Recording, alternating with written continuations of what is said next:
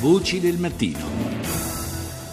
Alle vittime degli attacchi terroristici in Francia, tra cui la spaventosa strage di Nizza che era avvenuta solo poche settimane prima, lo scorso anno ha dedicato la propria medaglia alle Olimpiadi di Rio de Janeiro la fiorettista azzurra Elisa Di Francisca, che nell'occasione ha voluto portare sul podio la bandiera dell'Unione Europea. Rita Pedizzi ha raccolto la sua testimonianza. Io ho scelto di, di, dedicare la mia medaglia innanzitutto alle persone che avevano subito gli attentati e quindi ho, ho scelto di tirar fuori le, la bandiera europea per eh, mostrare un segno di unità, di, di, solidarietà, anche di appartenenza comunque, perché in un periodo come questo penso sia molto molto importante riuscire a restare uniti e sentirsi appartenenti a qualcosa. Io da sportiva, da schermitrice, da, da piccola vedevo le ragazze i ragazzi della nazionale tutti vestiti con, eh, con, la stessa tuta, che portavano tutti gli stessi colori, avevano comunque alla fine gli stessi obiettivi, no? gli stessi ideali. E questa è un po' la cosa che vorrei vedere, che mi piacerebbe vedere nel, nei cittadini un po' del mondo in generale, cioè l'andare verso comunque una, una, serenità e una felicità è obiettivo comune, chi non, chi non la ricerca, chi non la vorrebbe.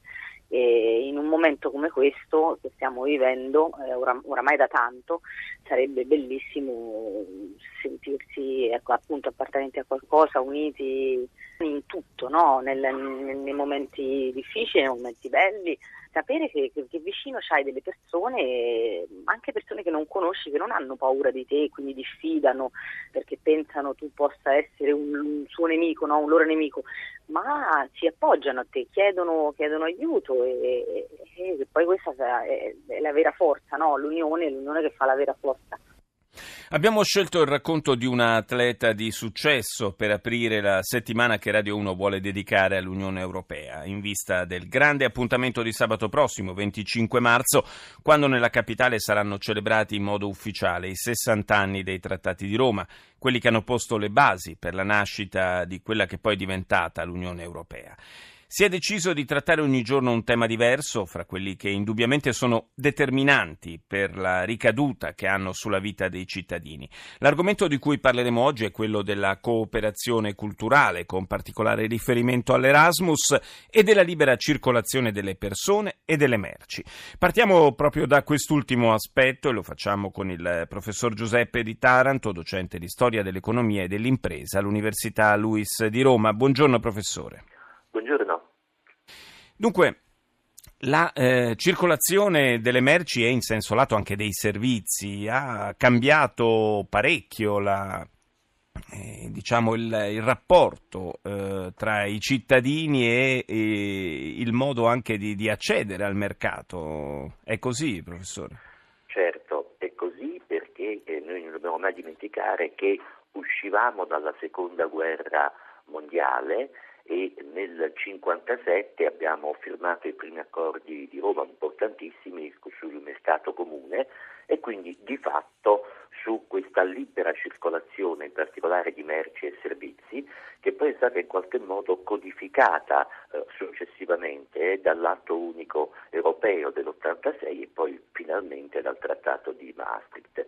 Si tratta soprattutto di essere tutti più europei, tutti più vicini a un ideale di unione che era necessario soprattutto all'indomani della seconda guerra mondiale e noi ci auguriamo che questo ideale continui anche se alcune modifiche dovranno essere apportate in particolare per quanto riguarda l'unione monetaria europea. Ecco, eh, c'è eh, qualche aspetto in cui questa, questa libera circolazione non, eh, non, è stata portata, diciamo, totalmente a compimento?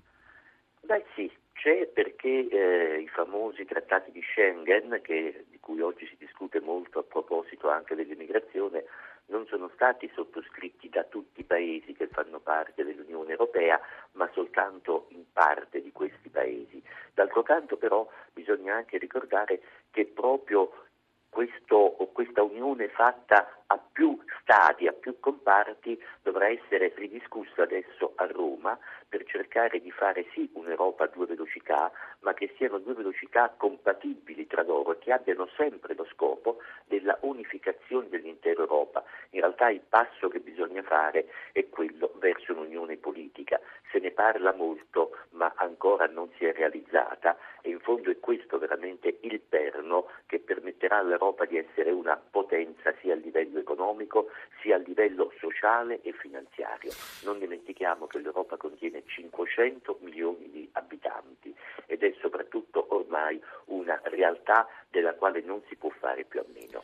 Professore Di Taranto, eh, verso, andare verso una eh, unione politica sembra in questa particolare fase storica una missione molto difficile anche eh, per un'Europa eh, che voglia eh, attraverso questa formula delle due velocità eh, restringere un po' il perimetro del suo nocciolo duro. Ha su questo perfettamente ragione in realtà bisognerebbe abbandonare gli egoismi per andare verso la solidarietà.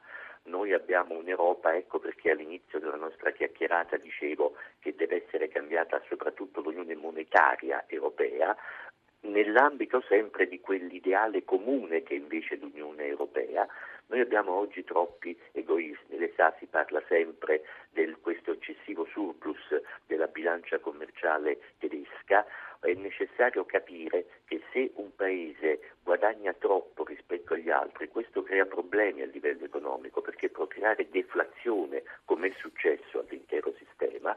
E quindi come dire, anche rispettare più le regole che ci sono, non è che non ci siano, ci sono come il Six Pack che evita proprio, ne vorrebbe evitare proprio queste situazioni, ma poi per la verità le sanzioni non vengono mai applicate. Bisogna entrare in Europa di solidarietà appunto e abbandonare quella dell'egoismo dei singoli Stati. Per tornare al tema della libera circolazione di merci e servizi, quali sono i vantaggi concreti che nel tempo eh, questo aspetto ha portato ai cittadini europei?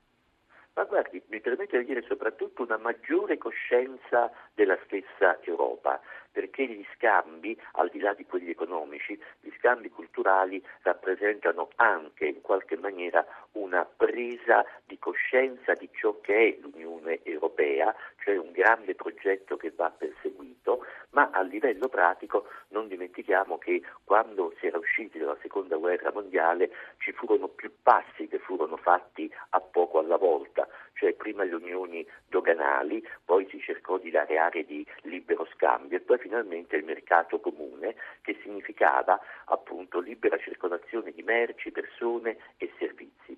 Oggi si sta facendo un po' marcia indietro, lo ha dimostrato anche il Fondo Monetario Internazionale, sulla libera circolazione dei capitali, ma questo è un elemento molto positivo per far sì che l'economia europea non sia dominata dalla speculazione, ma sia invece dominata da un progetto di unione. Eh, c'è eh, certamente il, eh, per quanto riguarda i servizi, abbiamo visto tutti, insomma, c'è la possibilità di accedere a delle, ad esempio a delle tariffe comuni per eh, la telefonia, forse è l'esempio più, eh, che è più sotto gli occhi di tutti noi, no? insomma, è un vantaggio che non ci sarebbe mai stato senza, senza questi processi soltanto, ma se lei pensa a quanto ha portato in positivo il processo di libera concorrenza in Europa, sì. eh, basterebbe riflettere sulle tariffe aeree. Quando c'erano le singole monete, le tariffe aeree erano elevatissime, è stata soltanto l'accettazione e quindi poi l'applicazione della libera concorrenza che oggi ci permette di girare in tutta Europa e non solo in Europa con prezzi dei biglietti molto molto bassi e in fondo questo poi è lo strumento per agevolare ancora di più una coscienza europea e in qualche modo uno spirito di unione tra tutti noi europei. Grazie al professor Giuseppe di Taranto, grazie di essere grazie stato con noi, buona giornata.